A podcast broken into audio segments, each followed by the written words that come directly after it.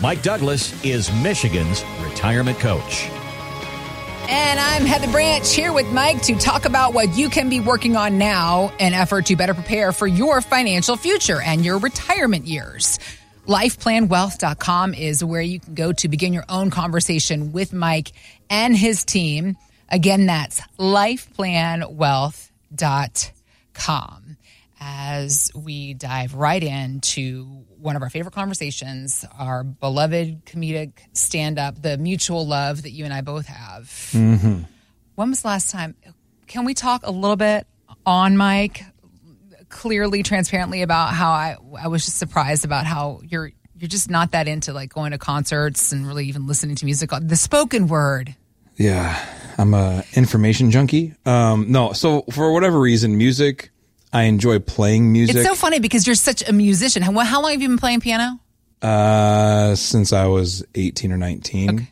So Okay. I mean, I was. oh, you I was learned a- piano later in life then. Okay. Yeah, I mean, I took nine months of lessons in uh, fourth grade, and I hated it. Okay. And I didn't pick it up again until college. Okay. But now But you not- play piano and guitar. Oh yeah, and I was a jazz piano performance major for two years, with vocal performance also as a right. feature. I know you sing because this is all you do all this stuff for your church. Um, Still do church it. band. Yeah. Yeah, I just don't like to listen to it. Uh, So weird. I Yeah. cannot wrap my brain around it. and Okay. music has always been a um just like a weird thing that fits in this weird puzzle piece in my life. I mean, again, I don't listen to music out of joy. I rarely listen to it in the car. I listen to podcasts and information or books. Got it. But I've also, I, I still to this day play in a band. And so I enjoy doing that, you know, some, the occasional weekend warrior hustle, you know, but even that, it's more about the camaraderie of friends getting together and just playing some music. Uh-huh. But it has very little to do with the music. It's just the, the love of each other. So yeah, it's kind of a weird, it's an enigma. I taught myself piano, learning, um, the fractions and the relationships between notes. Yeah. And once I learned, um, that you know how half steps and whole steps worked and then i learned that four half steps plus three half steps is a major oh chord. Oh my gosh, you're such a math nerd. I Oh, love it. such a nerd yeah it's basically like a musical spreadsheet That's good because you're as a financial, as a certified financial planner, financial advisor, retirement planner. Like we want to know the math nerdiness about you, sir. oh yeah and so from there once i learned that math of major minor chords and scales I just would sit there and play them over and over again.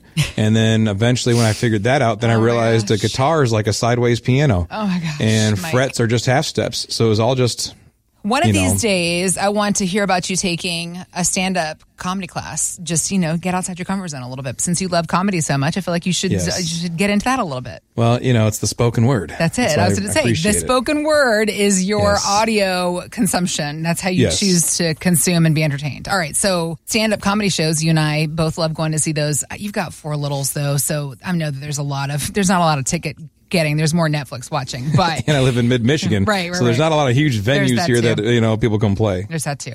But one of he, Nate Bargatze has just recently just shot to the top of comedic Yeah. fame. Mm-hmm. And his perspective on things, the reason why he's so popular is because perspective is so relatable. It's like all the things that all of us are already thinking, we just don't say out loud. He says them out loud. Yeah. So thinking about the paperwork that we are all required to fill out and the loathingness that we have towards all the paper we have to fill out for our physicians' offices, Nate Bargatze, he too had some thoughts. I like my doctor. The one thing that drives me crazy, every time I go, I have to fill the same form out. And I'm like, what are y'all doing with this form? they always ask what your family medical history is. Well, where am I finding that out? You think I'm just at home at Christmas? I'm like, all right, who's got diabetes? Come on now, got a physical coming up. How many heart attacks we got in the room? So Nate points out what a lot of us probably have not yet taken the time to do, which is to sit around and because I was thinking about it. I- know that I've got family history of this, that, and the next, and I have not taken the time to sit my parents down and ask them. Even like me, one on one with my mom and dad, I should know better about family history. I struggle with my own medical history. Right. Like they're they're like, what surgeries have you had in your life? And I'm like, You're I've like- never had one. And I go, wait a minute, no, I broke an arm when I was 13. I had to have pins put in. Okay, yes, that's one. Okay. Oh, I had my tonsils out. There it is. There's another. Oh yeah, yeah. There's another That one. all there. Oh, oh, I counts. had. It's like it's like holy crap! I've been under quite a few times in my is. life. Like, what's wrong with me? And then like I'm thinking, why can't I remember these things? So, right, because it happens sporadically and few and far between. If you're generally a healthy person and any kind of surgeries you had have been minor, you don't really factor them in. You're not like, no, I've never had surgery because you think about open heart surgery, that kind of thing, or a cancer battle, or that kind of thing. Right. Something that's very traumatic and life altering. Not tonsils when you're a junior in high school. Exactly, but the whole, right, nobody needs to know your family tonsil history. yes. But thinking about our longevity and the risk that is involved with things like family history, that's just one factor in our longevity risk. When working with folks who come to you who are saying, okay, here's all my money, here's all my savings, I got to figure out how I'm going to live through retirement the next 30, 40 years after I leave my job behind mm-hmm.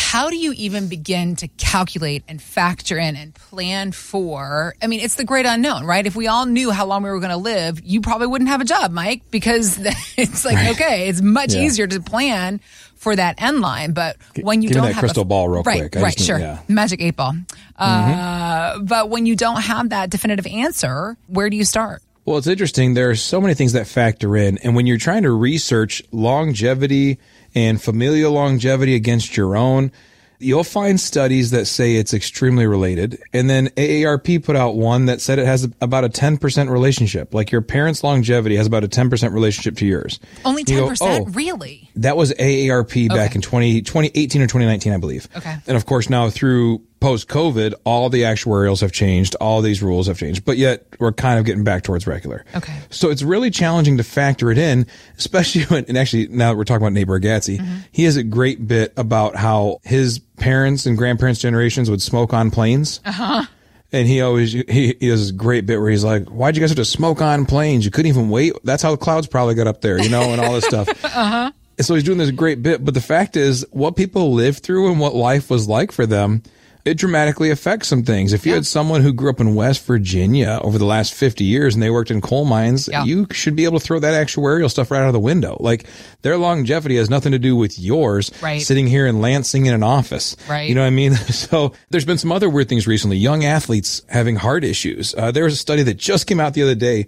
Oh gosh, it was such a funny one. Because here's what I think about research yeah you can kind of make it say whatever you want. It's Yeah. like a spreadsheet. Like Yeah. I can I can twist a spreadsheet to say kind of whatever you want to say. And so there was one that came out recently and said that because of overexertion, that uh, if you don't work out, you're likely to live ten percent longer. Like that's, that's the dumbest study I've ever heard. You know, I could, it, you know, it probably came out from like a video game company's uh, research, but we encourage that couch potato life everyone yeah Exactly. Yeah, yeah. So you can kind of get it to say whatever, but here's the thing. If you look at your health Yeah. and you look at the relationships, like my family um, has very diverse backgrounds. We're a military family. We moved around when I was a kid. I was born on the Dover Air Force Base in Dover, Delaware. And my dad was from Maryland. My mom was from Delaware. My mom's family owns a huge chicken farm and they had hogs and all that stuff for a long time. But I mean, the commercial chickens, like thousands and thousands of chickens at a time. Yeah. And so living on site on property, that presents some different health issues. Um, you have chicken and chicken stuff all around them and the smells and the gases and everything else that comes with that. Yeah. We always call it smell aware because whenever you go to my grandparents' house, you have this, this very distinct smell the you first time you open it your before door. you can see it yeah Oh man. And we're like, oh, we're here. And the kids go, it's smell aware. And we love it there. We love it there. But just there's a particular smell we don't get here. i know And then you had my dad who lived 45 minutes away and he lived in the city in Salisbury, Maryland. Yeah. That at one point, back when cell phones had brownouts, back in like the early 90s, cell phones would have these brownouts where if it was in a high crime area, they wouldn't work. Which actually seems counterintuitive. Like Uh-huh. Right. it should work really well if you're in a high crime area. Right. But so uh, Salisbury was a brownout area.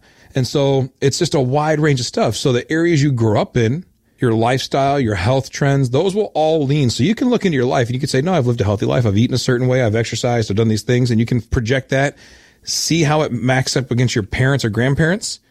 And that can kind of give you some clues towards what your future may hold. You know, and these are all conversations that you have to have because a lot of times we think of longevity. Well, my parents, my grandparents, and that's where we stop. But we talk about the lives they lived, the things they did. Did they take on smoking in the, you know, early on because smoking was at that point very social and acceptable and all those things? Mm-hmm. You have to have that. And we have the conversation with people. You know, I know we're going to talk more about this, but when people go to, we use Life Plan Wealth as our website. There's a button on there that says start your retirement roadmap today. Mm-hmm. We start asking these questions of you that you don't know to ask. Mm-hmm. Why did your family look like this? Why does your health look like this? Why did your parents and grandparents' health look a certain way? And that's where when they click that button, we have the conversation talking about it. Because even in my own family, I mean, again, my grandparents lived 45 minutes apart, didn't know each other uh, until my parents got married. Okay. And my grandfather, who was really Canadian, then moved down through the northeastern states, he got Alzheimer's at age 80 and lived to 88 with it. And my grandmother took care of him. Okay. And generally, they say the caretaker takes it worse than the person being cared for. Yeah. But not her, because she was a stubborn old Irish woman. and God love her. and so she'd be out gardening in the long skirt and the leggings because she was a minister's wife. And so she would garden in the heat of the East Coast summer in a long, long dress and like a sweater. And she canned everything, but all the food they ate was from their garden. Mm-hmm. And so she was canning and preserving and doing all these things. And so she lived to 90 something. My grandfather passed away at 88. Then just a few years later, my grandmother, who was from the chicken farm, she developed a, a brain tumor and had a lot of health issues. And a lot of it, they, they thought it was maybe tied towards living on the farm. Got it. And so they had that. And so she went through that for several years, in and out of homes, eventually ended up in a, a facility. And she passed away actually on Christmas Day 2010. It's a very memorable day mm. because my son is the first great grandchild on my mom's side. And we were flying out for Christmas. My grandmother was very sick and we caught a flight on Christmas Day to get out there and there's a snowstorm and we get to the Baltimore airport and this snowstorm, this blizzard has basically shut down all of the uh, rental car companies and there's no cars back in. And so we're sitting there with a two month old baby and this, and there's lines everywhere. And my dad keeps calling me saying, Hey, you better hip and get here. Uh, she's not doing well. And I'm like, I'm two hours away at a rental car place in a blizzard. Like there's nothing we can do. Right. And so I'm sitting there, I'm getting frustrated. And Kimberly starts going around from desk to desk at every single rental car place. Cause in Baltimore, you get shipped away from the airport to a rental car like building. There's not like on-site lots. No, Got you it. get on a bus and they take you to a rental car facility that's Okay, offsite. okay. And so she goes to every counter in this whole place, explains our whole situation. Yeah. And finally, after like 45 minutes, she gets some car dealership that we don't have a, a rental with. We don't have a reservation with them. We have with someone else and there's no cars available. Uh-huh. Yeah. She gets them to give us a car that has just come in, has no gas, it hasn't been cleaned, hasn't been certified, nothing. And she goes, I don't care. His grandma's dying. We got to get out of here. So then we get this car. The three of us, the baby, baby Gavin and, and Kimberly and I, we get in this car and it's about an hour and 45 minute drive that took us two and a half hours because of the snowstorm. We get to my grandparents' house. My grandma is now sitting, laying in a hospital bed in their dining room. And we meet her or we see her and my son meets her and he's the first great grandchild ever to meet her. And so we get there and she, I say holds him. We basically kind of like set him up on her. Yeah, yeah. While she's sitting there, she puts her hand on her and they take one picture with him and she passed away about 15 minutes later. And, uh, getting there that day was a story. I mean, it was an experience. And we, so then she passes away. And now, fast forward out of that, Gavin's going to be turning 13. And her husband, my grandfather, is still alive at 92 years old. Really? He was the actual chicken farmer. He was the one actually in the chicken houses. He was the one actually stirring up all the, the chicken junk on the ground and dealing with all that. And he's still just ticking right along. So we have these, you know, you could say, well, living on a farm will do this. Well, my, my family can prove and disprove that. You can say the mm-hmm. caretaker uh, is the one who suffers. Well, my family can disprove that. My grandfather, who passed away with Alzheimer's during his life, he built houses. He did all this stuff. He was extremely active and he was very smart, a very, very smart, refined man. Got Alzheimer's and it changed his whole life. Yeah. So we can't predict the future, but what we can do is we can look at the things we can control. We can understand what the goals of our family are and make sure that we have plans that are built that says, well, if health goes the way we plan and hope, which Kimberly tells me we're going to die at like a hundred holding hands in our sleep, like the notebook. Yes. If That's it goes what I tell according my to, husband too.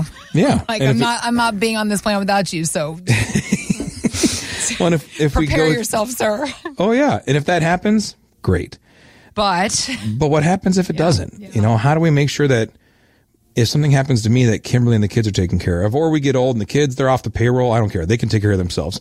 How do I make sure Kimberly's taken care of if we're in our sixties and something happens or, or even sometimes, and this is going to sound bad, it can be more difficult if it's not a death, but a serious level of disability. yep.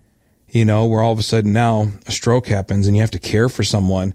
Um, and the, and the care is an expense and it's a very difficult physically It's on the, mentally taxing too. And, Oh, and yeah. it's all the taxes of, of a traumatic event like that mental, physical, financial.